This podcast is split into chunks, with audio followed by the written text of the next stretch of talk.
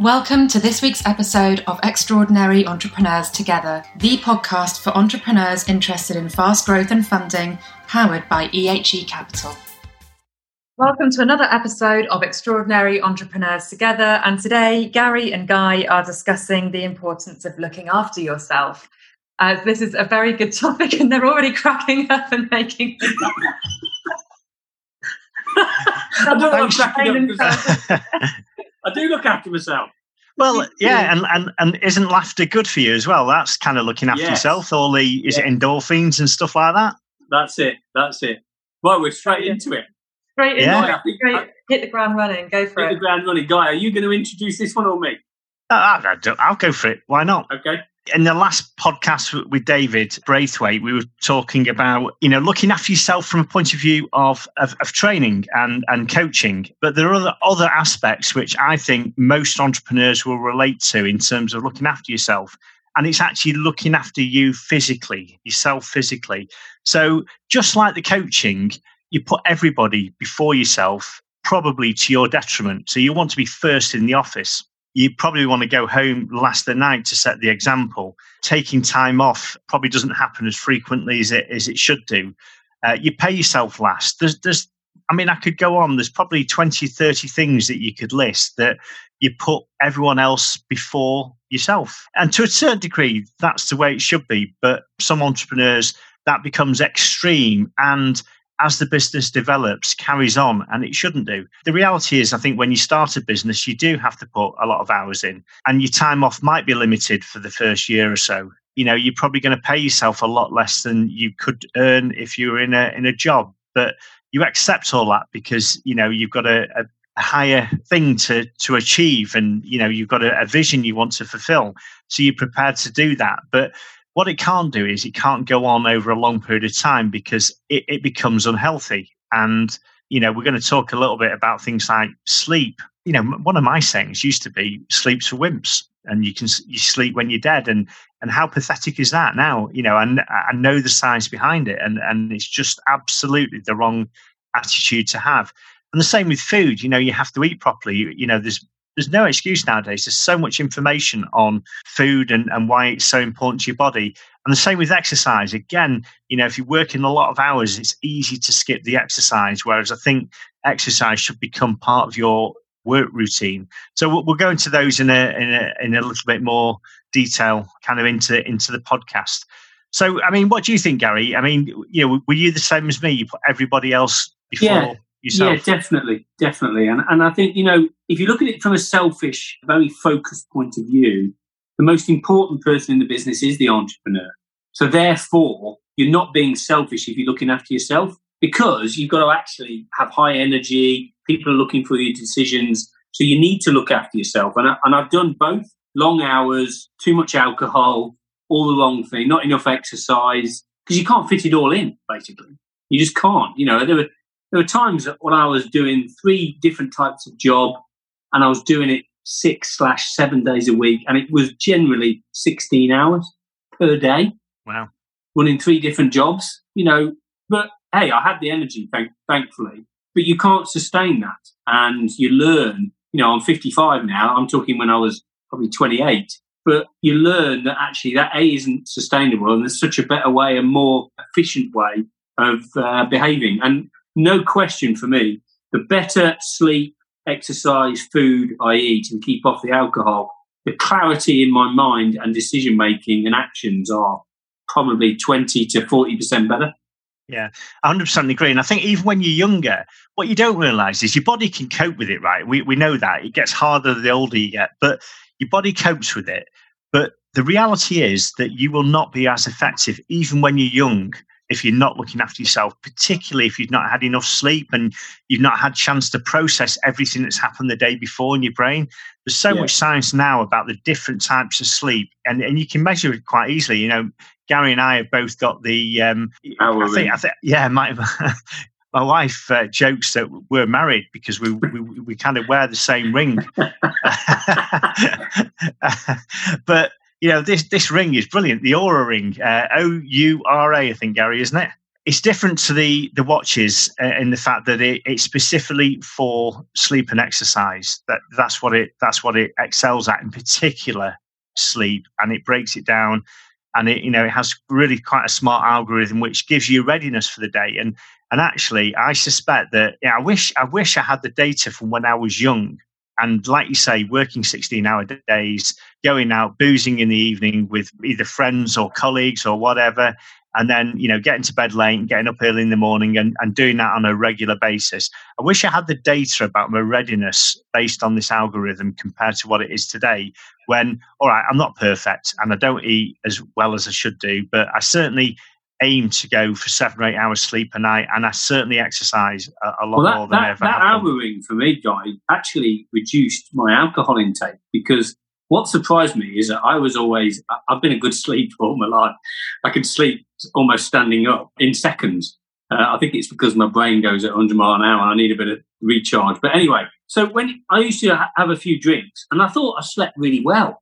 You know, I'm sort of like, I'm out for the count for 10 hours, wake up in the morning, bit groggy, but hey, I've had my sleep. But actually, the truth is, the Oura ring is going, oh no, that was not a good night's sleep. Your heart rate is normally yeah. 50 and it's now 60, 68 average. This is a terrible night's sleep. And they give you a score. And I always like to beat the score. And I'm down in the 50s after a, a drink when I normally like to be in the 80s or 90s. So, yeah, it's been good for that for me it's funny, you know, we've we've never actually, even though we know we've got an Oura ring each, we haven't actually compared figures. Now, those figures you've just quoted are exactly the same as me. If I've been out in the booze, my score is like 58 or something ridiculously low like that, which is terrible. Yeah. Uh, whereas if, you know, I have I've had a reasonable sleep, it's sort of somewhere between about 75 and 83 typically. Yeah. And a pal of mine who, uh, I don't know how he does it, but he, he regularly has nine scores of 90 plus in his sleep. I've never known anyone have such a high score. Wow, good. Uh, and and but you're right, booze absolutely affects it, and you know really drops your score, and and it's scientific. You know you can't argue against it. And the, the quality and they give you, they give you tips good. as well about sleep, don't they? You know. We were lucky enough to, I can't remember the gentleman's name, but we were listening to a guy who was an expert in sleep. He's from the yeah. UK. Yeah. Listening to him, and he was talking about you know, you need cool air in the room, make sure it's dark, don't eat food late. Coffee's got a, I think he said, a shelf life or a half life of about 10 hours. So don't have it after 12 midday. You know, there was lots of elements that he was saying make up a good night's sleep. I think that's very true. I was just desperately looking behind me on the bookcase, Gary, because I have his book and I, oh, I can't quite see it. So I was trying to find his name for you, but you're right. He was so, he was almost the world's expert on sleep, and he was yeah, British, he was. Yeah, and and to be fair, he, you know, he looked really good as well. You you, you know, as you'd yeah. hope, he, he was did. someone that seemed to practice what he preached. Made a lot of sense. Sleep's definitely one. Food's another one. And actually, I mean, you know, Gary, maybe you could share, you know, your thoughts on on food because I know, you know, you've changed your eating habits over the last few years, haven't you? And and how's that how's that helped you? If I link it to the next one, the exercise one, I, I've always done exercise. So I do exercise almost every day. In fact, I do every day uh, it's not a bad addiction to have, I think, get exercise. But linked with that, I, have turned uh, vegetarian in the last two years. And that has had a huge effect on my sleep scores, my energy levels, uh, how I feel. That's been a really positive move. And I think I've tried quite a lot of different strategies with eating. And, and obviously, the one that's probably most prevalent is balance. Just have a little of everything. You know, uh, I, I, think that's probably the, the one I would say. But there is a book that I really, I really, really rate. It's called Fit for Life, and it's an eating strategy, and it, it explains in about I can read it in about an hour and a half. It explains why we've got it so wrong in life in such a way that is so powerful. And it's probably written 30, maybe 40, 50 years ago. It's about vegetables and fruit, but in a very different way than you've ever heard of before. So I would recommend if anyone's serious about looking at eating strategies of food, have a look. Just type in "fit for life." I'm sure it's in Google, but get a copy. And I can't tell you how much sense it makes. And I won't go into the detail because we haven't got time, but really quite powerful. Excellent. Good tip. Thank you. You know, if you go on Amazon and key in food and health and whatnot, there are literally tens of thousands of, of books on the subject. So it can be quite confusing, can't it? So it's useful to have a, a recommendation like that but I think ultimately, it's like you say, it's, it's moderation. Everything in moderation. You know, you, I think also I think it's fair to say that red meat. Um, we all know now how how bad that is for you. So if you're going to eat meat, you eat white meat and so on. But we're not experts on this. But so I, I'm, you're better at it than I am. But we both make an effort in terms of food. And I certainly agree with you. Exercise, I'm quite happy. I do something every day. It might be something as simple as a, a dog walk for an hour and a half. Or if I'm not doing that, then I'll be in the gym doing some stuff for for an hour every day. A little bit every day is. is, is you, you, do you forward. find it, it, one leads to another? So you start with an apple. You know, I used to have a coach who said, just start with an apple a day. And you start with an apple, and then you go, actually, I'm feeling a bit better. Then you move on to the next bit. Then you do another walk, dog walk, or then you get into running or swimming, or you know, it just you just got to start, haven't you? Really. I know some people find it quite hard, but if yeah. you just get on with it. Well, I've definitely improved on sleep. I've definitely improved on exercise, and I'm aware of food. so, uh, a bit too aware. We haven't talked about alcohol, which we both cut back. We both feel we're social drinkers, certainly in, in lockdown. But I think a bit of alcohol, you know, everyone has a different perspective. I find certainly in a social situation, I enjoy a glass of wine or a beer or two. It's just a nice way to, and I think it helps you relax as well.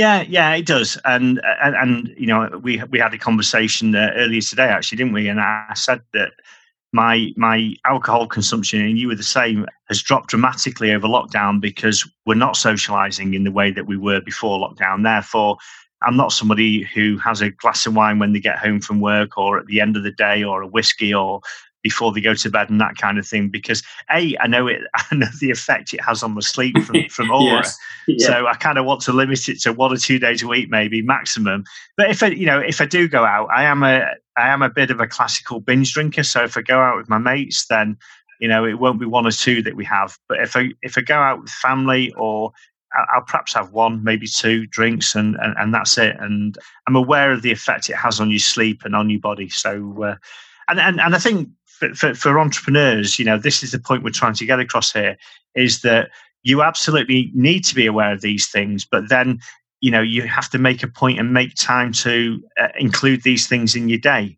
And you know one of the things we did actually at the office it was a suggestion from a member of the team. Someone said why don't we have some fruit? So we literally got a, a delivery of fruit every day uh, and, and had that available in the office and people could help themselves uh, we had the coffee machine and, you know, coffee in, in moderation, particularly in the morning. So you don't start, uh, the, the half life of coffee doesn't start affecting your sleep at night. Yeah. As long as you have it before sort of midday, one o'clock in the afternoon, then on the whole, you should be fine.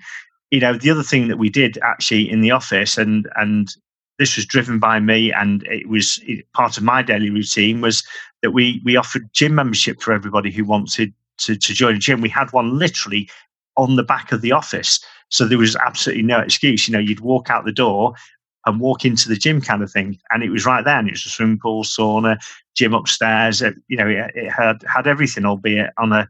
It wasn't huge. So we we kind of tried to make that. You know, we tried to encourage the team to be healthy as well, and you know, I certainly tried to do that. And I, think, I found the gym very cathartic as well, especially after a heavy day. Sometimes I get to the gym after a heavy day and I just go to sleep in the sauna. Yeah. I was so knackered. I couldn't, there was no space left in my head or any energy in my body. But generally, the more exercise you do, the more energy you have. And I find you to, the next morning, Gary, as a prune. yes. but actually, um, it wasn't the sauna. I forget what it's called, like a, a caldarium or something that it's, it's hot, but it's not, you know, like a sauna hot. Right. So, so you, you went to a posh gym then, do you? I've yeah. never heard of that even. Well, it was actually uh, Hall Cross Hall was my, is my local gym. Yes, it is. What is it? Posh. It's big and there's lots of facilities. Good. But I think you know I, am a big cat napper. So again, if I was travelling around the UK, I would just pull over and go to sleep for 20 minutes, and then I, go again. And that was my sort of strategy. It's funny, you know. I'm I'm like you. I could put my head down anywhere and go to sleep for for a, a period of time and, and quite often you know I'll, I'll have 10 minutes but if i'm not careful and don't set the alarm it can turn into an hour and then when you wake up after an hour you used to have a cat nap now you've I mean, you've gone for an hour i know but don't I, I don't feel particularly good after an hour 10 minutes i get up and it's just i get on with it and it's absolutely fine i try and avoid it actually because i, I find the sleep better at night It affects you out of school. It does, and it knows you. It catches you out. It knows does. you. It, It, says it calls it rest, doesn't it? So it Yeah, knows you you've had a had your head down somewhere. Yeah, yeah, it does. You see, hammering for entrepreneurs is brilliant because we're competitive. We want a good score. yeah, yeah. It's So true. I, I, I walk Yeah. the dog every morning and I'm looking at, I'm waiting for the score to come up. And if you don't walk fast Yeah. enough, it doesn't register it as exercise. So that you have to get a, a heartbeat of probably over 100 at a reasonably fast walk for it to start registering as exercise. Otherwise, it's kind of you just lolling around.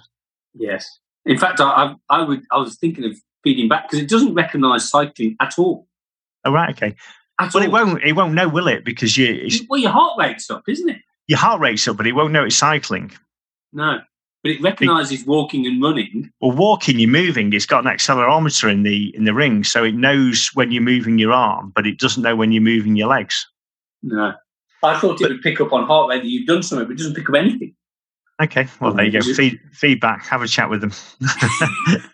Well, if I've So- out on th- three hours on my bloody bike, it's like, you cheated me. well, if you've got an Apple Watch, what you can do is set your Apple Link it. Watch so it picks it up and it transfers the from Apple Health into your, your Oura score. Yes. That's what I do. So when I'm on the machine in the morning, I do my elliptical trainer or I'll do my cycling machine and I'll tell the Apple Watch and then that kind of moves it over. We're, we're, we're going a bit too much detail on Oura here. Yes, we're, we're almost like a, a sales department. The final thing, uh, we, we, sort of in the last few minutes, really, Gary, but you know, I think part of looking after yourself actually is having people around you that you can turn to as well. We, we've talked before on a few occasions to say that being an entrepreneur is quite a lonely place, or it can be. And it's really important to have people you can vent at or unload kind of your thoughts to, or just to discuss ideas with, or, or whatever it is. And you know that person can form can be, can be, can be somebody within the business, like a non-exec we've talked about in detail previously, so we won't go into that. But you know somebody a non-exec or a chairman or some you know a colleague that you, you're really close to that you you can talk to pretty much about anything you, you know, it's a really good point because I, I, I've had many conversations, and it's interesting that you actually know the answer, but you need to talk to somebody about it. You need to verbalize it. Yeah. So I've talked to somebody for probably 20 minutes. And afterwards, it goes, Oh, thanks very much. And they go, You know what? I never said a bloody word.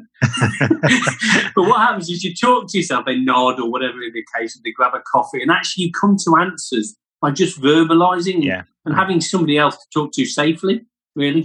Hundred percent. When you verbalize ideas that are in your head, you you almost talk yourself through the process in a little bit more detail, and yes. you start to think through things with a little bit more clarity. I think, and by the end of it, even though the other person's not said anything, you've got a You've got- much better idea of whether it's a good idea and the detail behind the idea as well. Yes.